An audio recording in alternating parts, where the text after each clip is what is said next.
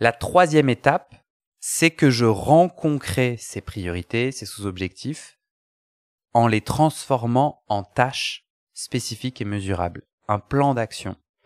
C'est-à-dire que pour chaque objectif, qu'il soit pro ou perso d'ailleurs, je crée, je réfléchis à quel est le pas à pas concret pour y arriver. Ok, donc concrètement, c'est quoi la liste de tâches que je dois réaliser?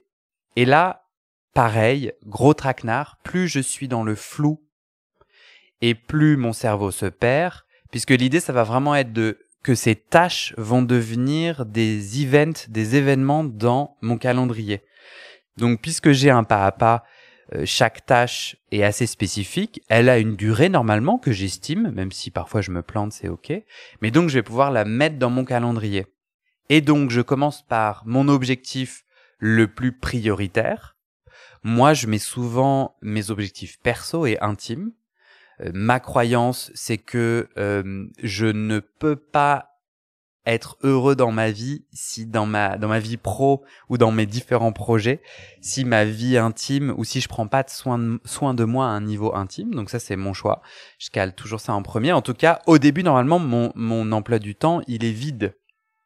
Donc j'ai largement le temps et je peux mettre chacune de ces tâches là en essayant de bien visibiliser les tâches euh, qui parfois euh, passent à la trappe, genre les transports, la réalité des transports. Donc, en fait, est-ce que c'est vraiment 30 minutes ou avec les retards de train et tout, est-ce que c'est pas plutôt une heure, etc. Donc, de bien visibiliser tout ça et de les et de le mettre petit à petit dans l'agenda. Donc, normalement, j'ai un calendrier qui se remplit objectif par objectif et ça me permet petit à petit, bah, un, de bien voir la réalité de mes engagements et deux, d'éviter des possibles conflits. Donc dans l'exemple de ma cliente, le moment où elle dit ah ben oui, euh, avec plaisir, on va voir tes potes, je sais plus, c'est son mari, euh, des amis de son mari qui vient. Euh, si elle avait euh, tenté de bien visibiliser les différentes tâches autour de ses projets, déjà elle verrait que quand elle ouvre son agenda à la semaine où les potes viennent, en fait c'est pas vide parce qu'en fait ce vide-là il est faux. Elle a une série d'engagements.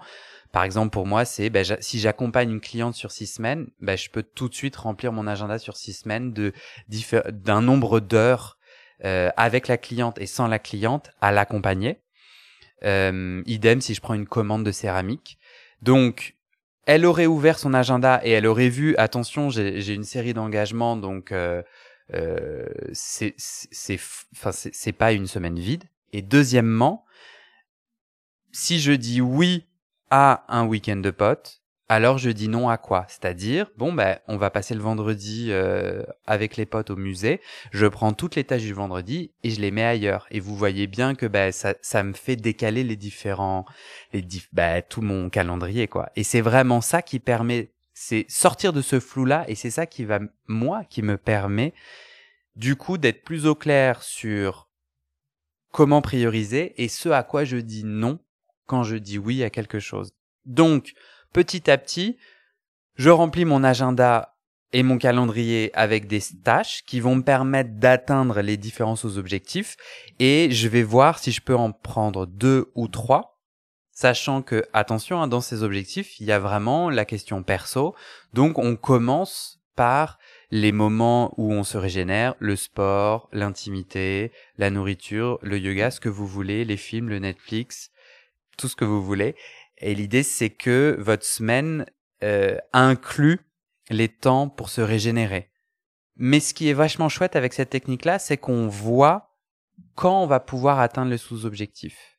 On voit aussi quand on dépriorise ou quand on décale des choses, alors on décale son résultat. Et ça fait un rapport, en tout cas moi je trouve que mon rapport à moi-même est beaucoup plus équilibré puisque je me fais pas le traquenard du confus et du flou où je me dis ah j'ai envie d'avoir terminé dans deux semaines et en fait je dépriorise un peu au gré sans trop, je dis oui à des trucs sans trop savoir et tout, je me mets en surcharge et j'atteins pas mes résultats non pas parce que euh, j'ai des manques de compétences ou autres, mais simplement parce que j'ai dit oui à d'autres choses. Donc concrètement, ben, j'ai sans le savoir décalé toutes les tâches qui me permettaient d'atteindre mon le sous-objectif que je voulais, le projet que je voulais. Et donc je me suis un peu fait un traquenard tout seul. Donc c'est un super outil pour ça, sortir du flou.